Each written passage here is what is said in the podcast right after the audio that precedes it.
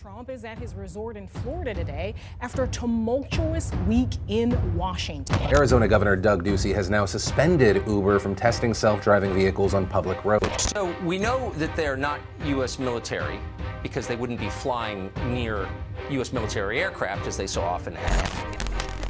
This picture of what he is calling a creature wading through. Burger King foot lettuce. We Democrats are really happy. Got off the horse and took my right. Someone asked to pick up the tab. Who got it? 20 to 30 tank artillery. U.S. warplanes and gunships. Minecraft YouTuber. These are strange days. You know, any form of The way that the picture.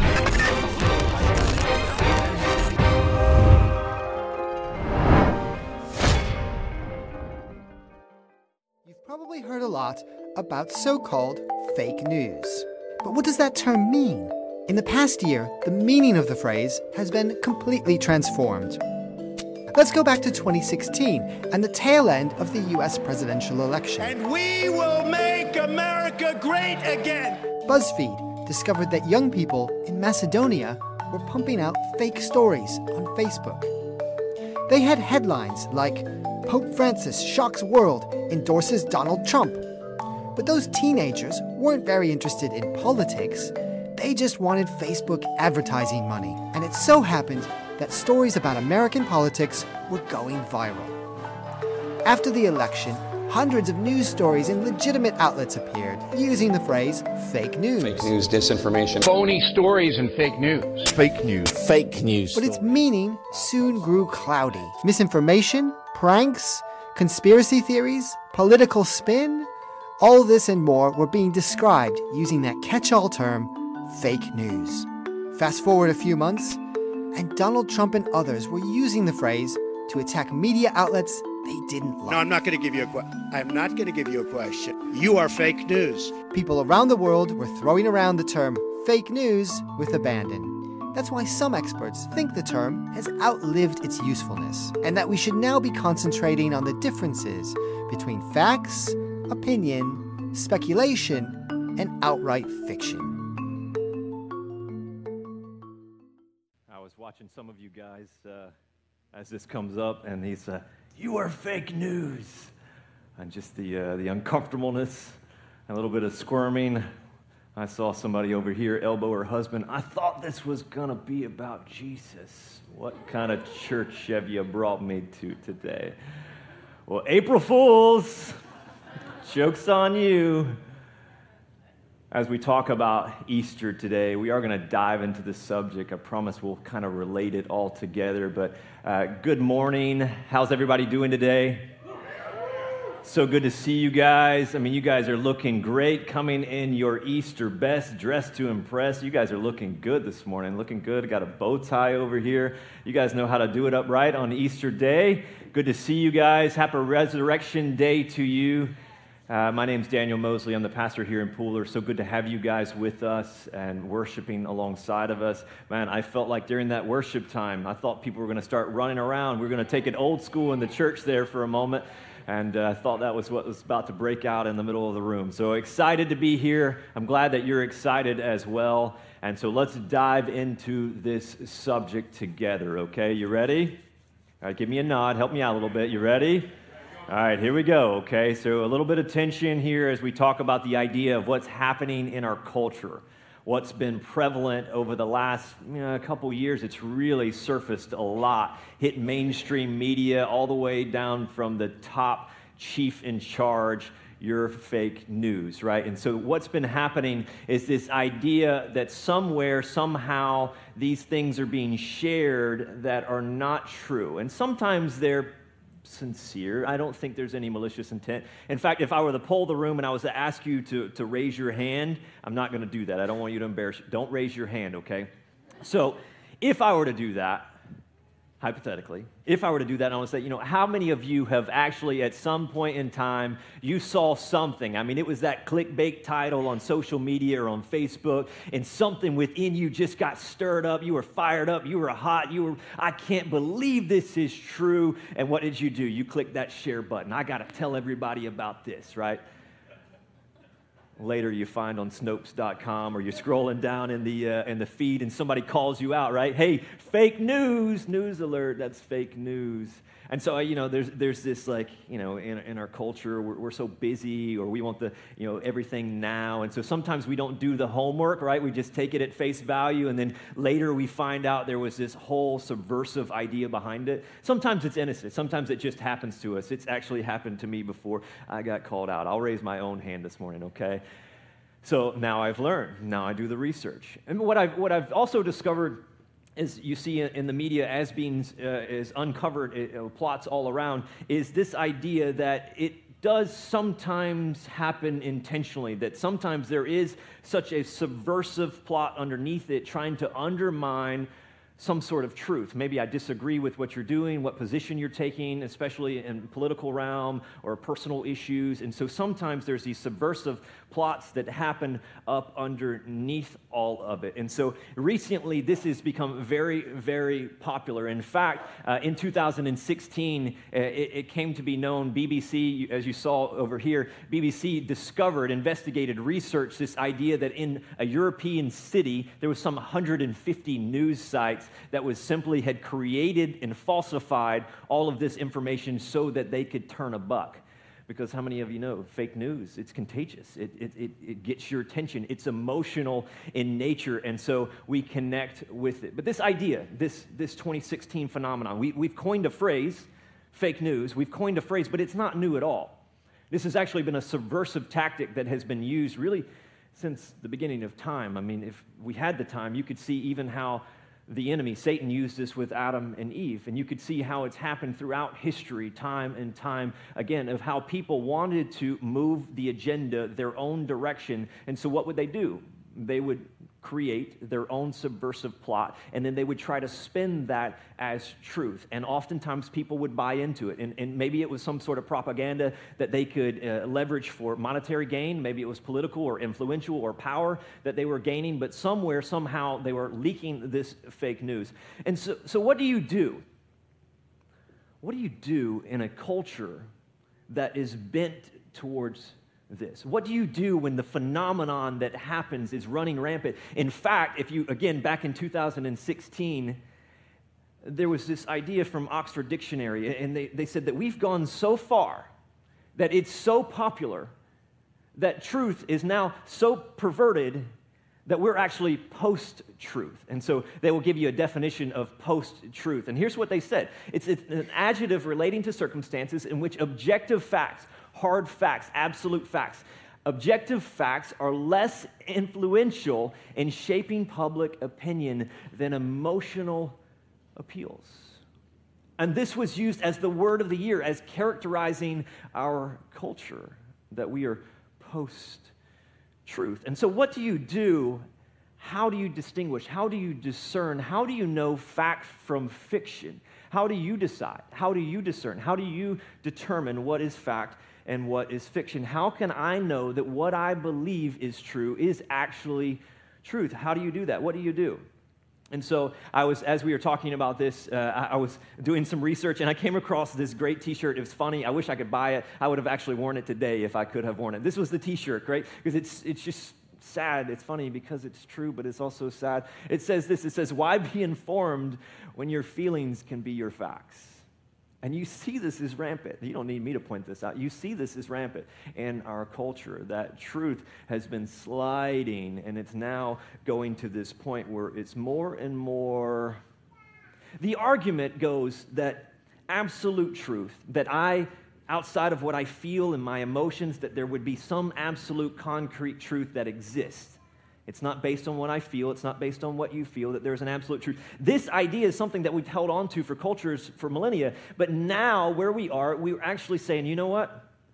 We're kind of in this place where truth is more relative, isn't it? Where we have relative truth. And relative truth simply says that you're entitled to believe what you want. It doesn't have to be true for me just because it's true for you. And so we have a culture which says what is true for you is not necessarily true for me. What's true for me is not necessarily true for you. And so here's the question. Here's what I want to know. Here's what I want to ask you, okay? So, how do you discern between what's true and what's just fake news? How do you discern? How do you decide? And so today, if we were to take truth and we were to put it on trial, we were to call it to the jury stand, we were to put it in the box and we're going to put it on trial, what would you do? How would you determine it? What would happen in the court of law if there was something going and you were trying to weigh it out as what was true and what's just fake, what's just propaganda, and what actually is substantially true? What would you do? You would examine the evidence.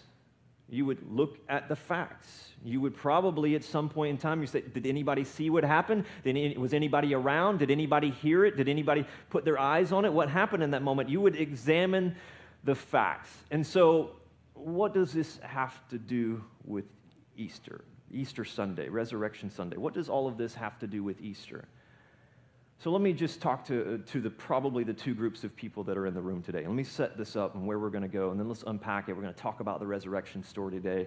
And so, in the room today, you're one of two. You're probably either a believer at some point in time, you've put your hope in Jesus, you've confessed faith. Hey, I believe this stuff, as crazy as it sounds. I actually believe this stuff. I am a Christ follower, I am a Christian. That's a decision that I made for myself and so I am a Christian. And, and if you're a believer in the room, what we're going to do is I, I want to try to substantiate the ideas that you believe. I want to actually look at Scripture in such a way today that when we walk out of it, you feel more concrete in knowing what you believe and why you believe it.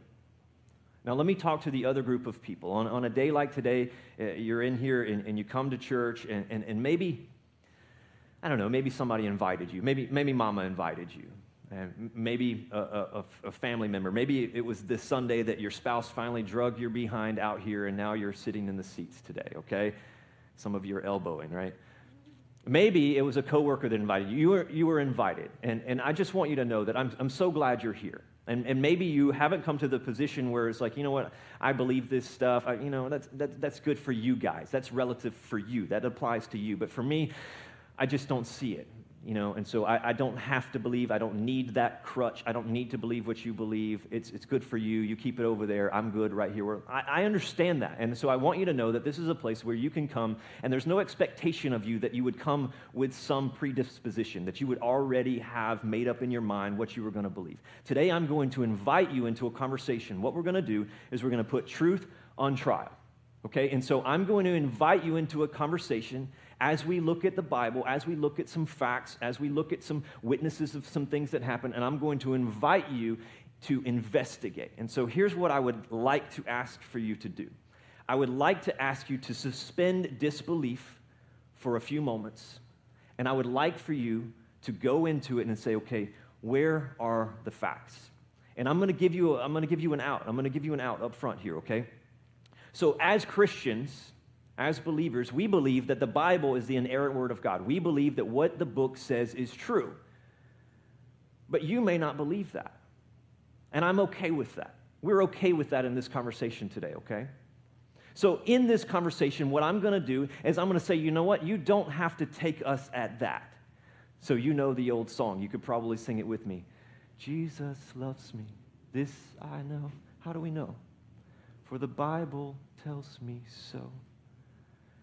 So, we as believers, we lean into the idea that the Bible tells us so, and that's sufficient information. And maybe for you, that's the answers that you've been given. Hey, you should believe this because the Bible says it.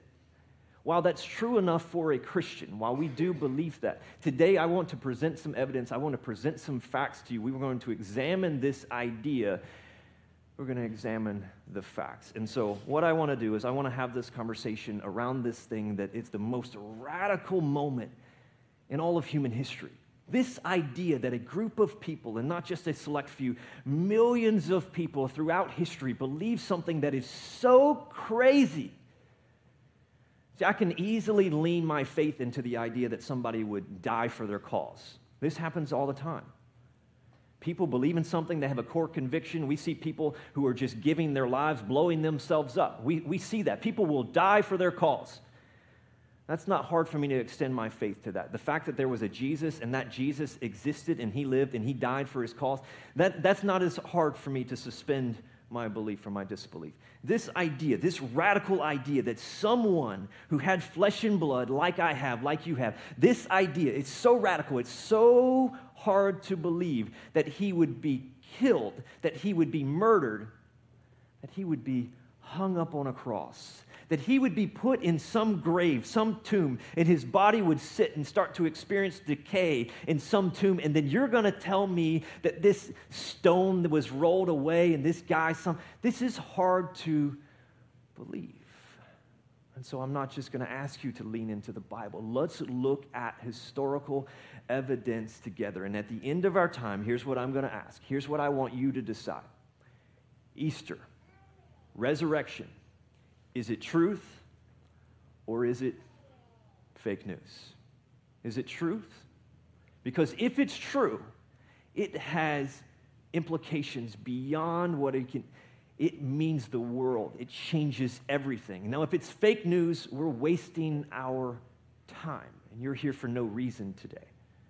But if it is true, it has great implications for your life. And so, as we're examining the facts today, we're going to lean into things because of our time, the limitation of our time. I'm actually going to provide an additional resource for you. I can't unpack all of them. There's so many facts, so many things that are both in the Bible and outside of the Bible, even recorded from historical documents and evidence that is just pervasive throughout history that has been recorded and captured, even from people who oppose what a Christian would believe. And so I want to lean in and give you an extra resource today. If you want to know more, if you want to dig deeper, if you're not so sure about it yet, I want to give you another resource. This is a book by a guy named Lee Strobel. Many of you have heard of this book before. You can go ahead and throw that on the screen. It's called The Case for Christ, the case for Christ. And so let me tell you just uh, Lee Strobel's bio for just a moment. So here's a guy who was an atheist. He did not believe in God. And then his wife becomes a Christian, one of those crazy radical Christ followers. And so, because of how he was wired, he set out to actually debunk Christianity. He said, You know what? There is no weight to this. So, I'm going to write a book. And he was an award winning editor. He's, he says, I'm going to write a book and I'm going I'm going to find the evidence and I'm going to present it and I'm going to debunk it all. And the more he dug in, the more he discovered that there was no way that he could deny this truth. And then he's presented, well, what do I do with it? And so if we do our job today, by the end of it, we're considering, well, what do I do with it? If it is true, the ramifications, what it means in my life is paramount.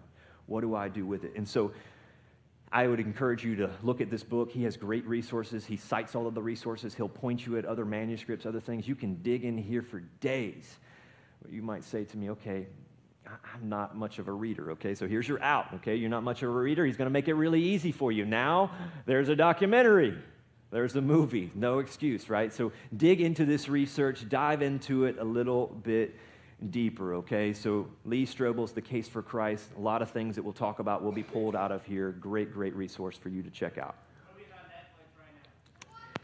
go on Netflix and check it out. That would be a great thing to do. Easter, even for you as believers, know what you believe, okay? This is a great thing to do. Thank you. That's a, that's a great point of reference. Okay.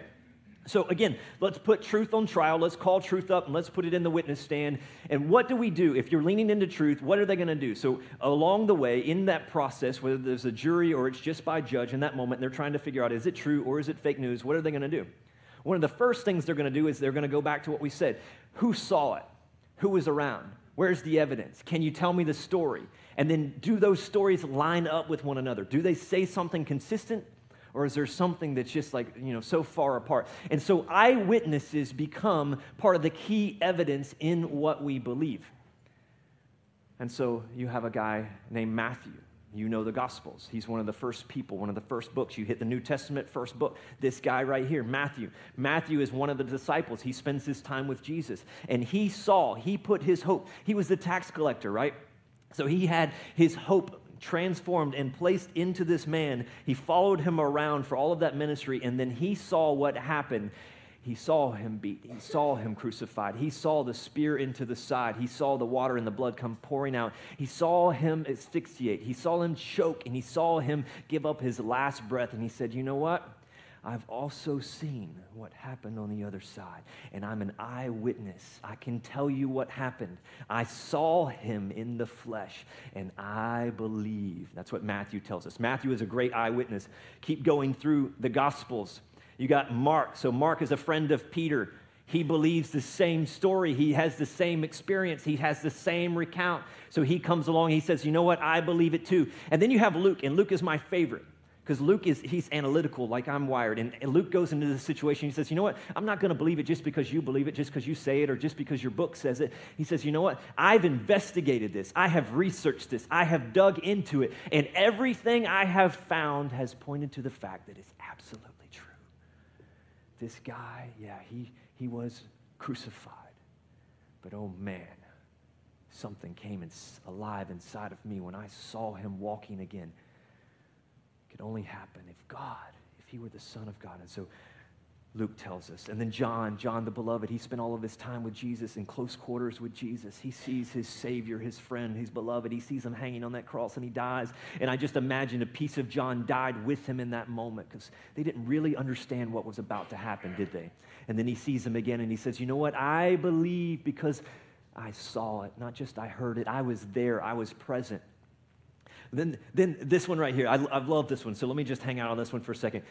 You know, Jesus had a brother, James. So Jesus had a brother, James, right? And so, how many of you in the room actually have a brother? A lot of you. A lot of you have siblings. A lot of you have a brother. Okay, so let me ask you a question.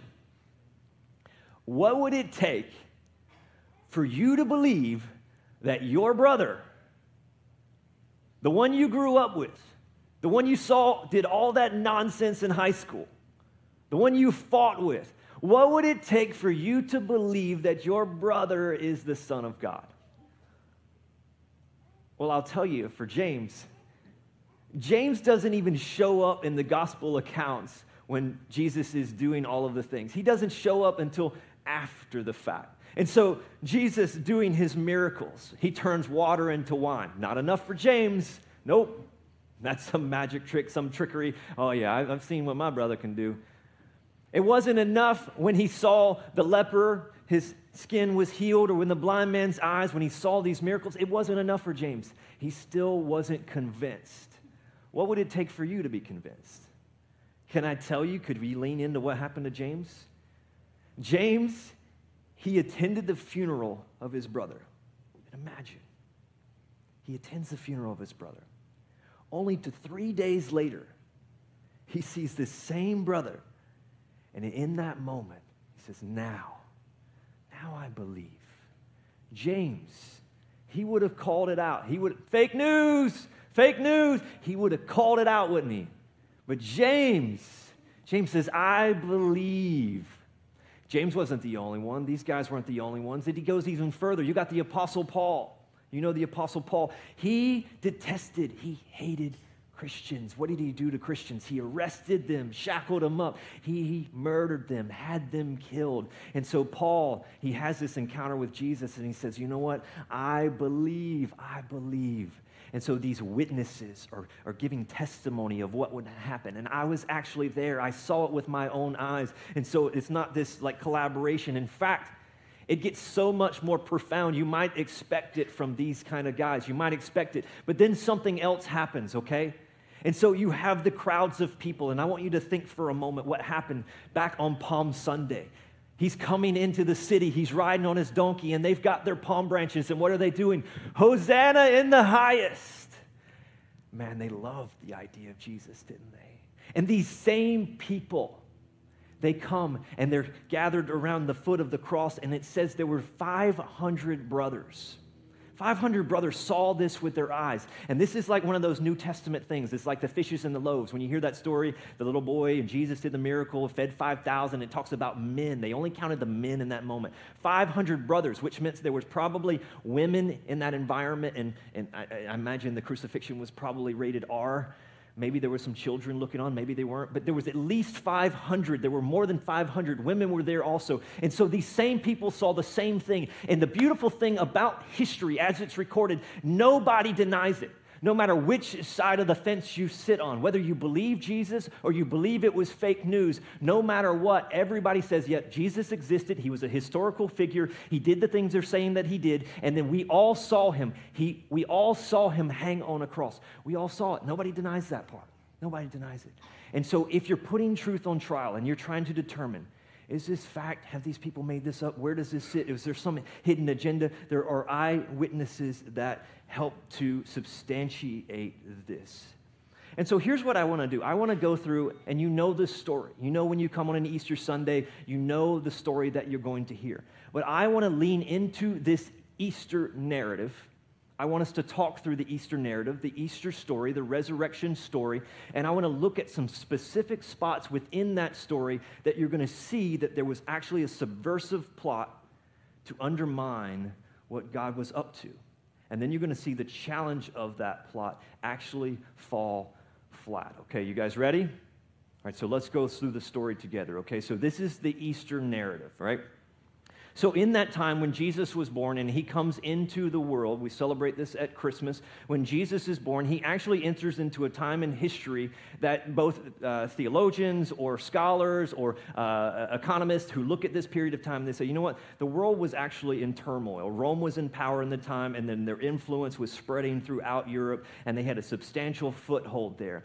And what was happening during that moment is the people, I mean, tax season is here, right? And so you might get upset about your 15 to 20 to 25, depending on your income. Maybe 35 or 40% of your income goes to pay for taxes, and you feel like you're getting robbed blind, right?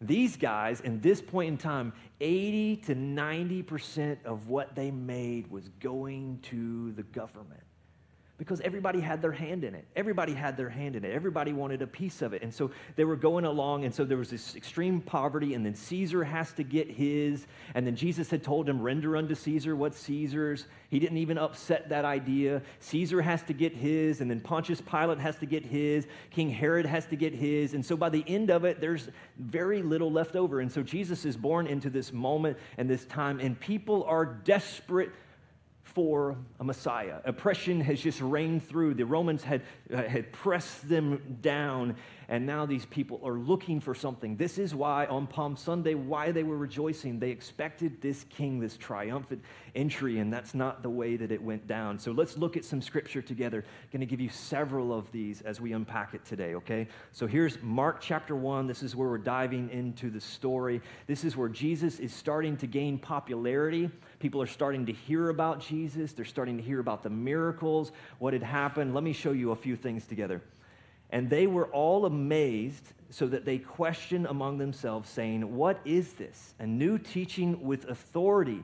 He commands even the unclean spirits, and they obey him. And at once his fame spread everywhere throughout all the, the surrounding region. And so his fame his popularity is just beginning to rise when he comes on the scene and he delivers like sermon on the mount and he's talking there's such an authority like they've never heard before and they're leaning in could this be could this be the deliverer? Could this be the guide that was promised?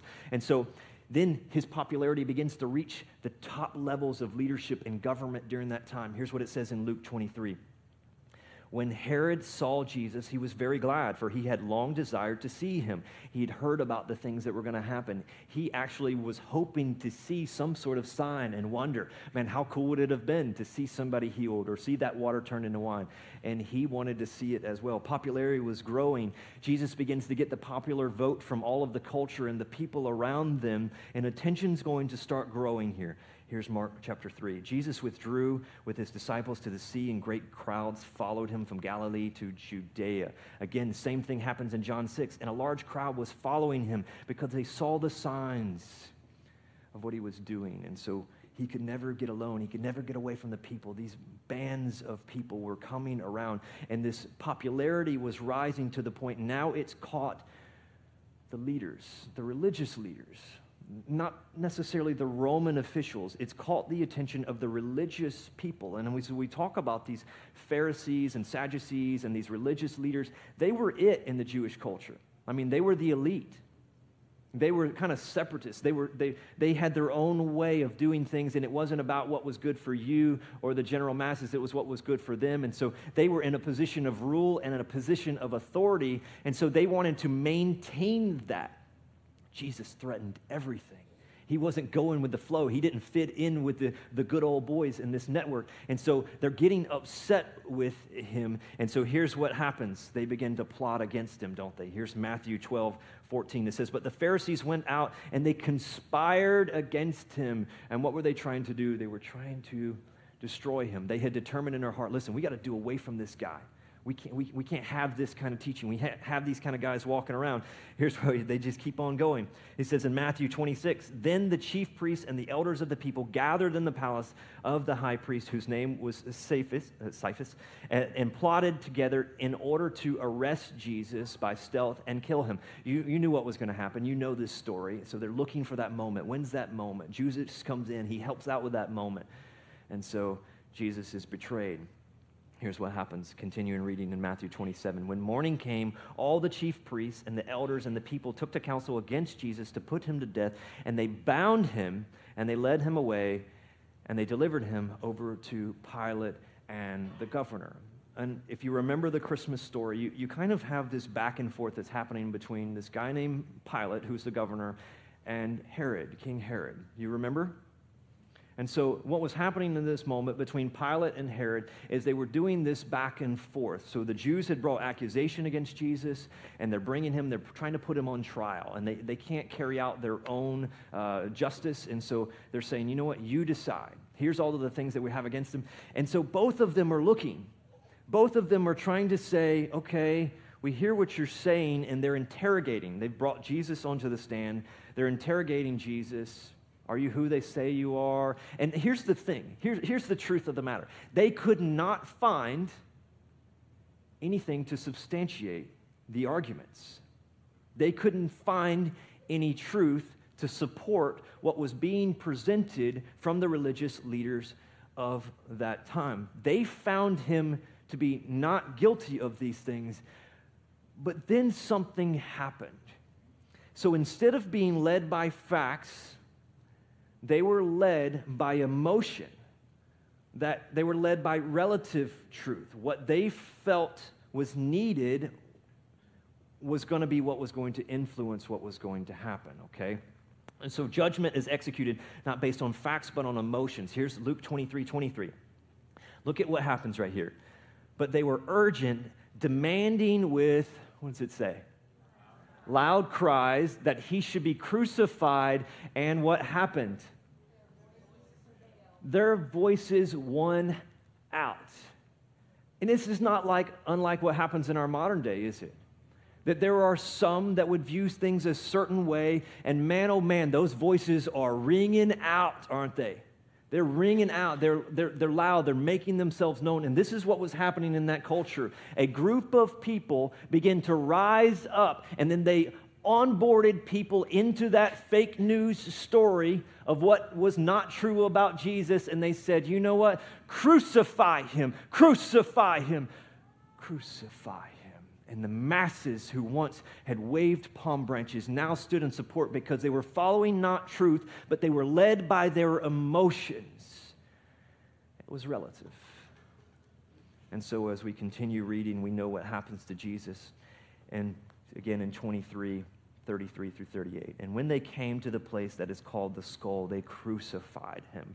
And the criminals one on his right and one on his left. And Jesus, in that moment, this is the beautiful thing about our Heavenly Father. This is the beautiful thing about how He cares for you as well. Even in that moment, even when they were doing their worst, He says, Father, forgive them, for they don't really get it. They don't understand. And they cast lots and they divided his garments. They crucified Jesus in that moment. And, and watch what happens here. It says, and this is, uh, and they cast lots to divide his garments, and the people stood by doing what? They were witnesses. They were watching. They were observing what had happened, how he had been crucified. They were looking on and they were watching what had happened to him verse 46, same chapter. Then Jesus, calling out with a loud voice, says, Father, into your hands I commit my spirit. And having said this, he did what? He breathed his last breath. He gave up his life. And in that moment, some 2,000 years ago, and this is what we look at on Good Friday, was the darkest moment in all of human history were the people who desperately wanted a Messiah, the people who had rallied around this idea and had begun to extend their hope. Just maybe he's the one. Maybe he's the one. And they, they were kind of watching from a distance. Now they look on and they see their hope being crucified. They see hope hung on a cross. And when he gives up his last breath, when he commits his spirit over, it becomes the darkest moment in all of human history because all hope for humanity was lost in that moment. And you and I know we know the story. We celebrate it. We've sang about it all morning. It's why people get excited. It's why some wanted to run around the building because we know that Sunday was coming. Friday was the crucifixion. Sunday is Resurrection Sunday. We know where the story goes, but in that moment, all hope was lost. But thankfully, it doesn't end there. Continuing in Luke 23, he says, Now there was a man named Joseph and from the Jewish town of Arimathea. And he was a member of the council. He was a good and righteous man. And so, what this man was going to do, he was going to go and he was going to petition to get the body of Jesus. And he said, You know what? I'll wrap him. I'll take care of him. I wasn't a part of what happened. I didn't want anything to do with that. I'll take care of him. And they wrap him in cloths. And what do they do with Jesus? You know the story they find this tomb and then they put his body on the inside of it right and so they have jesus inside of this tomb and then i want you to see what's where it's coming here so there is this narrative there's this fake truth there's this subversive plot that's happening behind the scenes at all times so that someone can protect their own interests, so that a certain group of people can protect their own interests. They have this subversive plot that is undermining everything. Watch what happens.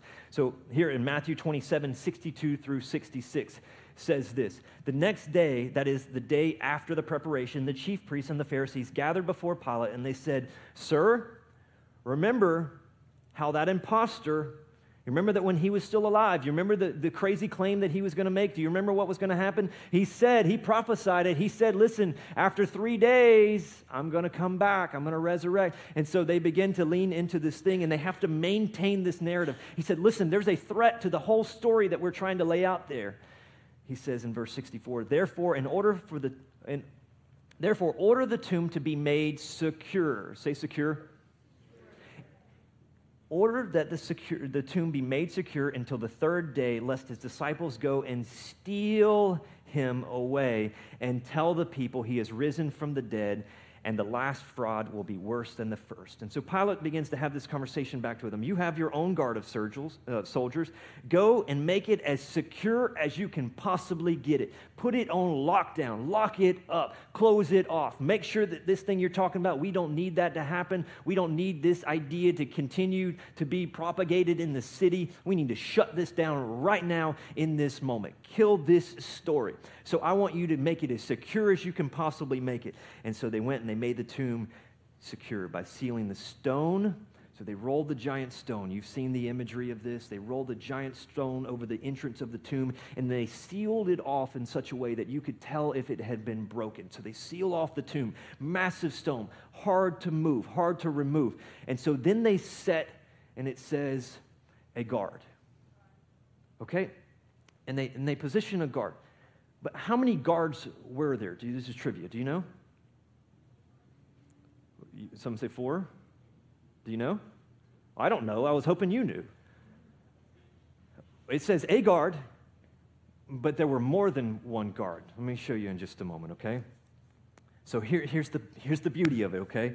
So Jesus has been crucified, hope has been lost, and this is where the story gets exciting. This is why we gather today. This is where the resurrection point comes into the story. I hope you're ready. Get ready. Here it goes. And so Here's what happens in Matthew 28. It says, And behold, there was a great earthquake. The ground began to shake, it began to rumble underneath their feet. For an angel of the Lord descended from heaven and came and rolled back the stone, and he sat on top of it. Almost in a like, you thought it was going to hold him back. Oh no, here I am. When God has set something in motion, don't think that you're going to shut it down. And so the angel comes in that moment. He sits on top of that giant stone and that giant rock. He says, Oh, no, no, no, no, no, no. Something's about to happen here. And he says, when he, when he descended and he sat on top of that stone, and his appearance was like lightning, and his clothing white as snow. And for the fear of him, the guards, guards, even in the uh, original language, guards, plural, guards, were surrounding him, tremendous, uh, trembled, and they became like dead men. And wouldn't you? I mean, an angel of the Lord, this creature shows up, lands on top of the rock, and you're like, oh. And so they were trembling in fear of what was about to happen next. I love this. Here we go. This is verse 11. And while they, plural, talking about the guards again, were going, behold, some of the guards went into the city and told the chief priests what had taken place. And so some of them, more than one guard, some of them stayed behind and actually stayed at the tomb. And then some of the other ones, they tucked tail and ran and they were like, I gotta tell, I gotta get this information. Listen, my subversive fake news plot, it's not gonna hold up now. I got to go see what I got to do. How are we to spin this? How are we to make this thing? How are we to deny the evidence in this moment? And so, watch what happens. I mean, these guys are relentless. This fake news plot is relentless. Watch what happens. This is in uh, Matthew 28, verse 12 uh, through 5. He says, And when they had assembled with the elders and taken counsel, they gave a sufficient sum of what? What are they doing? They're paying them off, they're bribing them. They're like, listen, I need you. Shh, shh, shh, let's keep this between us, bro. Like, here, let me. Uh, I don't have enough money to really give you any money. Let, us keep this between us, right? And so they've got this idea we're going to keep this on lockdown. We will bribe you, just keep it on the DL. And so here they're having these guards and these people, and they're trying to figure out how do we control this? He says to them, These guys are funny. Here it goes in verse 13. He says, And tell people his disciples came by night and stole him away while we were asleep. And if this comes to the governor's ears, listen, we will satisfy him. We're going to keep you out of trouble. Listen, I'm going to pad your pocket a little bit, and don't worry. If the higher ups come calling, we got your back, okay? That's what's happening right here. And he says, So they took the money and they did it as they were directed. And this is the story. This is spread. This is the fake news. This is the story that has been spread amongst the Jews to the day of that writing. And fake news was at its heyday. Let's control it. Let's insert something in there. Let's keep it undermined. Let's control the narrative of this story. Two words fake news. That's what they were doing. And so, what happens in this moment? Is that when they come along, and this, this again isn't unique to just that period of time, this is a standard political plot. This is, this is a way, uh, even in culture that we experience today, where subversive truths, subjective things, where we, we can kind of position the masses to be led by their emotions to believe something. And there's subversive ideas, and there's subversive plots to it. And, and maybe you believe some of them. And so when fake news comes on the scene in this situation, here's the beautiful thing about the power of God is that when there's fake news, true news prevails. When there's fake news in this moment, true news prevails. And this is what we celebrate today, right? And so let's think about what happened with the true news. This is the, this is the resurrection narrative. And so in this moment, the first reporters on the scene, do you remember who they were? Mary. And what gender was she? A woman. And maybe you've spent some time with us. We've talked about women in this culture here recently. The idea in during that point in time is that women did not hold equal value. We stand up for equal rights in this church. But in that day and time, in that culture, they did not have the same value. And so if you were going to make this up and you were going to falsify this idea, if somehow you had stole the body, you had knocked out the guards, you'd stole the body, and you had this own plot, your own little agenda that you were trying to do, let me tell you what you wouldn't do. You know who you would not choose? You would not choose women to be the first witnesses. Do you know why I can believe this? It's because you just wouldn't do it. The testimony of the woman would not hold up in the court of the law. And again, I'm thankful that these days have changed, but this was the idea. And so we believe that it's true because who would make this stuff up? right? And so they're the first one to report on it. And then there's multiple witnesses of we've seen him, we've seen him, we've seen him, we've seen him. And what happened to that guy named Thomas? Do you remember? He says, I have a hard time just believing. I can't believe. I, I, This is the guy, he was not like some ghost figure. It's not like this transfiguration kind of thing where now it's like some spirit being. This was Jesus walking in the flesh and blood. And the facts show, the evidence shows, all of history shows, even what was recorded, that there were so many eyewitnesses that saw him that over 40 days he walked around and there were those that put their fingers in the nail holes. There were those that shared meals with him. And so here we have supporting evidence of true news. And so here it goes again. This is uh, 1 Corinthians 15, 6 through 8. It says, Then he appeared to more than 500 brothers, and this is what I talked about earlier brothers at one time, most of whom are still alive, though some have died off. And then he appeared to James, then to the apostles, and last of all, as one to untimely born, he appeared also to me. And that's Paul talking. And so these witnesses bore witness to what had happened. Again, a couple other scriptures here. It says in 2 Peter chapter 1 says, For we do not follow, and I love this, cleverly devised stories. We don't follow some subversive idea. We're not following some fake news thing. We're not following cleverly devised stories when we told you about the coming of our Lord Jesus Christ in power, but we were eyewitnesses to his majesty. And he says this, and they get bold in this. And this is Peter talking here. They get bold. I want you to see what happens in Acts chapter 3. Go ahead and put it on the screen. He says, Listen, uh, the same one that cowered down, the same one that, that denied Jesus before the rooster crowed, he said, Listen, listen, listen. I am so convinced. I believe it so deeply. Those of you that I cowered away from, listen, you're the ones. You are guilty. You did it. You killed him. You crucified him. You put him on the cross. You killed the author of life. But oh, that's not where it ended. But my God, he raised him from the dead, and we saw it with our eyes. We stood and bore witness to it. And Peter, man. And so let me tell you about these witnesses, right? And so these witnesses, they believed it so deeply. Their conviction was so strong. Do you know what happened to all but one of the apostles? Every one of them, but one of them, was killed. Not for what they heard or not from some second account story. They were killed because they believed it so deeply that you could not shut them up about it. And so maybe you wrestle with even the idea of them as witnesses. What would their credibility be? If you looked and knew, and you want to dig into it further, you can. The way in which they died, it, this, this wasn't like capital punishment. I give you some lethal injection and you fall asleep. The torture that they experienced. If you had falsified this information, if you had made it up, if you were not so deeply convinced within you of what you saw then you would have tucked tail and you would have ran. But there were eyewitnesses to it, and every one of them, but one of the apostles, experienced a martyr's death. They died for their conviction of this.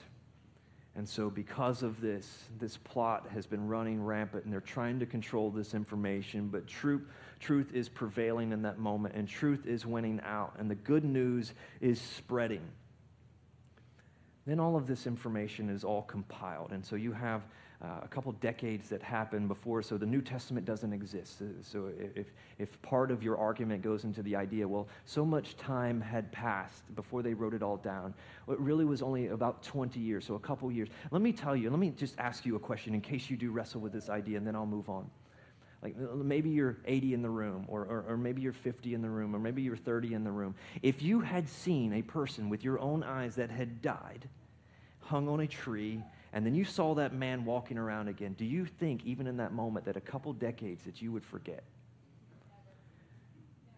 And so they, what they do is they come and, and all of these stories are written and they're transcribed and, and they're meticulously copied and, and they're not sitting together like, okay, what did you say here? And then let me do it. They were writing them down, they were journaling them, they were documenting them, they were empi- empowered and inspired by the Holy Spirit. And they captured these things. And when you lay them all on top of each other, and you look at the context of the entire Bible and you say, well, maybe there's some discrepancies. It's 99.97% the same, okay? And so, inside of this, if that is your hole in all of the argument, this information sits together and it was compounded, and now it's been presented to us as a New Testament. And this is why we believe what we believe. But why does it matter? Why does it matter if the resurrection were true or if the resurrection was false? Why does it matter? And maybe even as a believer in the room, it's kind of a disconnect for you. Maybe you grew up around the church or people, you know, took you to Sunday school class and you've heard this for so long, but you've never extended and reached into the idea of why is this true? And if it is true, what does it mean for me? And why does it matter to me? Let me tell you, let me, let me point right to the idea. Here's what, here's what it says in 1 Corinthians 15, 17, and 19. This is, this is important, okay? Easter, resurrection, is the most important, pivotal moment for the life of humanity, for the hope of humanity. And watch. If Christ had not been raised, then your faith is futile. It's worthless. It means nothing. Go home. Close up the churches. Stop doing what you do. Stop giving money. Stop serving. If that is what it is, if he was not raised from the dead, he leans into this idea so far. Paul is saying, if he was not raised from the dead, then all of it is worthless. And guess what? If he's not raised from the dead, then you're still stuck in your junk. You're still caught up in your sin, and there's no hope for you. If he was not raised from the dead, then there would be no hope for us. And I, I don't, I don't know about you. This is where it gets real personal for me there would be no hope for me, no hope for my sin. And I don't have time to list out the laundry. I mean, the list is long. There would be no hope for you. And yet, through the resurrection, because it's true, because the evidence supports it, not just because the book says that it's true, but because of all of history points to this idea. And because it's true, and listen, if a man if in the Old Testament, for centuries, if there can be prophecies, if there can be foreshadowing that one day a time is going to come in which a man will walk this earth and he will be the Son of God, and then he will be killed and brutally beaten as prophesied in Isaiah. And then this man then walks the earth and then he begins to say to you, Guess what? One day, you don't understand it right now, but one day they're going to take my life. And then after that, this temple is going to be rebuilt if there is a guy that comes and says that, and then you see it and evidence supports it on the other side, I mean, who wouldn't want to build your life around this and this idea? It has substantial ramifications, implications for my life and for your life as well. It's because he was raised from the dead that it makes the whole story believable. It's because it is from the beginning of the book to the end of the book, all substantiated together. It's because all of the prophecies come true. And so I want to circle back around as we get ready to close out with our time together today. I want to circle back around to this idea of truth again. So we've talked about absolute truth and we've talked about relative truth, that what's true for you might not be true for me. And, and a large portion of our culture kind of leans into that idea. You do you, I'll do me. So I, I want to lean back into this truth for a moment. And let me just show you a couple things. I'm going to read it quickly and then I want to land into this question. And this is the question that we'll end up closing with today, okay? So, this is in John, this is in chapter 18, and this is where Jesus has been brought before Pilate. And I want you to see something in chapter 18, verses 33 through 38. Pilate then went back inside the palace, summoned Jesus, and asked him, Are you the king of the Jews? And Jesus replies, Is that your own idea, or did others talk to you about me? Pilate says, Am I a Jew? Your own people and your chief priests, they've handed you over to me. What is it that you've done? And Jesus says to him, Listen, you don't need to sweat this. You don't need to worry about this. this my kingdom is not of this world. And if it were, my servants would fight to prevent my arrest and by my Jewish leaders. But now my kingdom is from another place. And, and Pilate says to him, So you are a king? Jesus says, Well, you say that I'm a king. And, and I, want you to, I want you to see this idea and this exchange that's happening in this, and this powerful question that's going to come and then we're going to look at it together. So, and he says, This is Jesus. In fact, the reason I was born, say the reason, the reason that I came into existence is to testify to what? It's to testify to the truth. And everyone who is on the side of truth listens to me. And then Pilate, look at this question. Pilate says to him, What is truth? retorted Pilate. And then with this, he went out again and he gathered uh, to the Jews gathered there. And he said, You know, I don't find any charges against them. And, and so Pilate asked this question What is truth? And I think this is a substantial question for you and I, and especially as we're talking about the resurrection, is what, what is the truth? And, and, and, I would extend to you that I would believe that all of us want to live authentic lives, that all of us want to live in the truth, that all of us want to be known and be vulnerable and be real. We're not, we don't want to be deceitful. I believe that is characteristic of all of us inside of our heart. But Pilate really, he really does ask the wrong question. And I can't blame him because this is a question that you and I would ask. This is what's the meaning of life? Why do I exist? Why am I here? What is the truth? What's my purpose? And so we all universally have this written inside of us, and Pilate is asking the same question. But the reality is, this question should have been worded a little bit different, and I think the response would have been so much better for Pilate from Jesus. Instead of asking, What is the truth? he should have asked the question, Who is the truth? And to which Jesus would have responded, I am. I am the truth. You know this. This is what he says in John 14, 6. And this is crazy. When, when, when Jesus is having this conversation and he's getting ready to prophesy, or he is prophesying about his crucifixion, uh, uh, about what's to come, and, and, and the, his disciples, the other believers, are asking him questions like, Where are you going? Like, where are you going? This, this wasn't part of the plan. What do you mean you're going to go away? And, and they didn't understand this language. And, and he was trying to boil it down to this idea right here.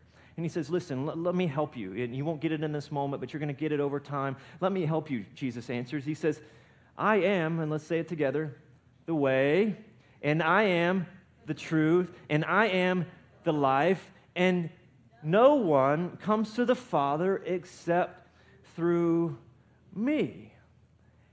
And the world around us, the culture around us, hates this. They detest this. And the idea even that the Pharisees and the Sadducees and the religious leaders, do you know why they were trying to undermine and why they were trying to propel some fake news stories? Is because he was walking around saying stuff like this, claiming to be God. I am the way. I am the truth. I am the life. Who does this guy think that he is? And so, the truth of the gospel, let's, let me ask you some personal questions. Do you believe the truth? Do you, do you believe this about Jesus, that he would be the way, the truth, and the life? Do you believe that? Do you still wrestle with the tensions and the idea of the resurrection and the idea of, of, why it was done and what it was done and who it was for? Do you sometimes question looking at it and like, okay, maybe, maybe that's truth for you and that's good for you, but just, just keep that Jesus stuff over there? I get it. I understand. It took me a long time to come to this realization myself. I understand. So l- let me kind of give you the, the, the, basic foundational idea of the gospel. And if you're a believer in this room, you can appreciate the things that, that I, I, I'm, I'm going to share over the next few moments. That God desires personal relationship with me and he desires personal relationship with you. It's about your relationship, that God loves you and he adores you. And it's not this cliche idea. It's the fact that he actually loves you. And if you look from the beginning, when we see about the creation account, that God designed it in relationship. And then what happened to the relationship? We all know that something happened, that, that mankind made its own decisions, that they went his own way, that they missed the mark, that they actually committed sins, atrocities against God. They offended him things that he couldn't have any part of. And now there's this separation between mankind and his creator, and it breaks the heart of the Lord. And so he begins to put things in motion. He begins to see, and this is the this is why there's so much evidence around this that you can see even from Genesis how the story of Jesus was going to come about. That it was all the same story. It's all the same narrative, all the same love letter for you and for me. And so, Jesus, as we've talked about, being innocent of all of the charges that they had brought up against him, but being controlled and, and, and, sentenced because of the emotions of the people. He was crucified, he was hung on a cross, he was speared in the side, and so many people watched him die. And he gave up his last breath. And then they buried him, they put him in that tomb. And then he sat there. And then on that third day, and this is where the hope that you and I have, on that third day when that angel shows up and he rolls the rock away, and Jesus takes the breath of life back again. And he walks out of that tomb. And I believe in that moment while, while he went and he said, and he met Mary there and he saw her in that moment. And then he went into the other disciples. I believe in that moment because he's not bound by time and space, that he looks forward here and he says, you know what? One day you'll be here. One day you'll need to know that he is risen that there is resurrection, that He is the way, that He is the truth, that He is the life. One day, you're going to need to know, some April 1st, 2018, there's going to be a group of people and they need to know. And so the payment for sin was made. And so here, here's the idea. And sometimes we separate this fact, and, and I am wrapping this up. Sometimes we separate this fact here is that, like Jesus, that we were created in his image. And, and so Jesus that walked the earth and he died.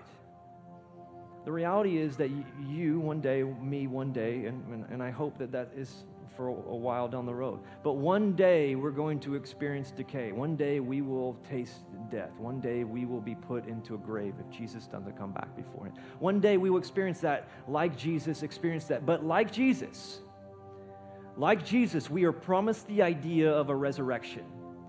And let me let you in on a bit of truth. This one is not relative.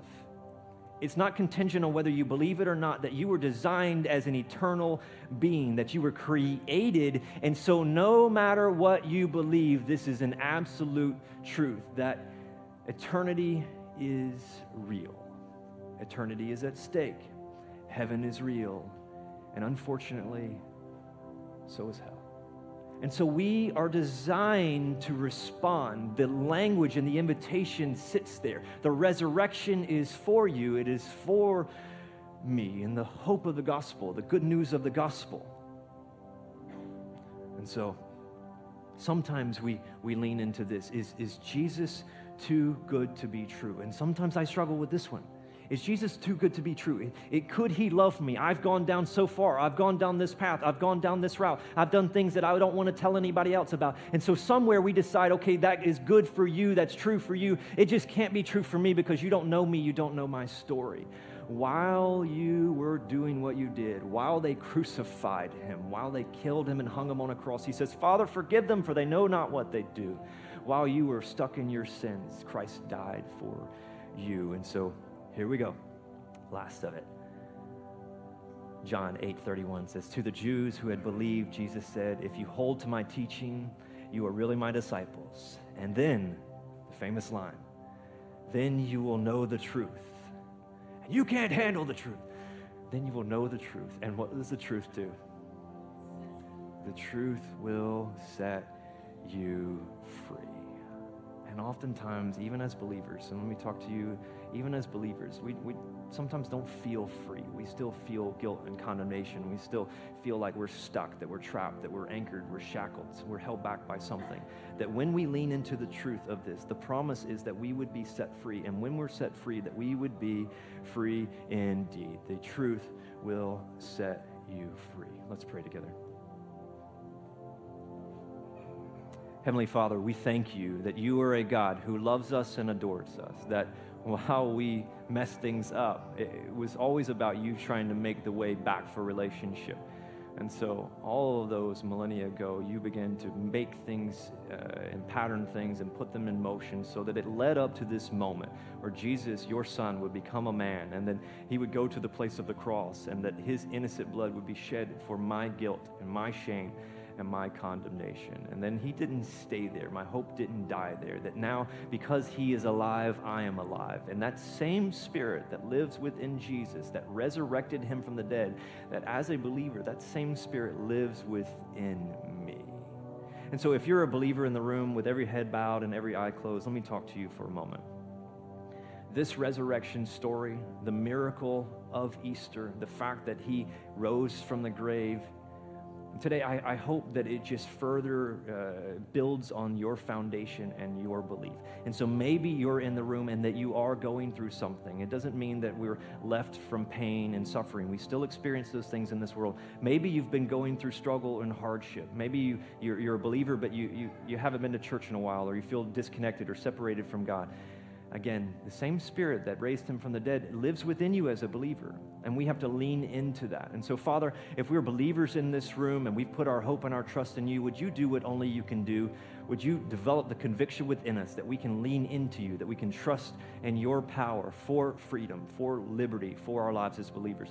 And then take this, God, this knowledge of the facts and, and burn it within our hearts so that we might become better witnesses of the resurrection ourselves as we share our faith with others, that you've sent us on a mission.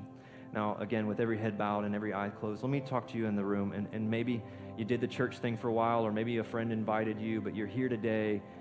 This, this is for you, and this story is for you, and, and, and the resurrection is for you. And so if you felt like you know, you're far from God, you, you knew Him at once, or, or maybe you, you just kind of put this off, I don't want to go through an Easter Sunday, a Resurrection Sunday. There is no better day in the calendar year than you to say, you know what? I'm all in, God. I, I believe. I've wrestled with this, but I believe.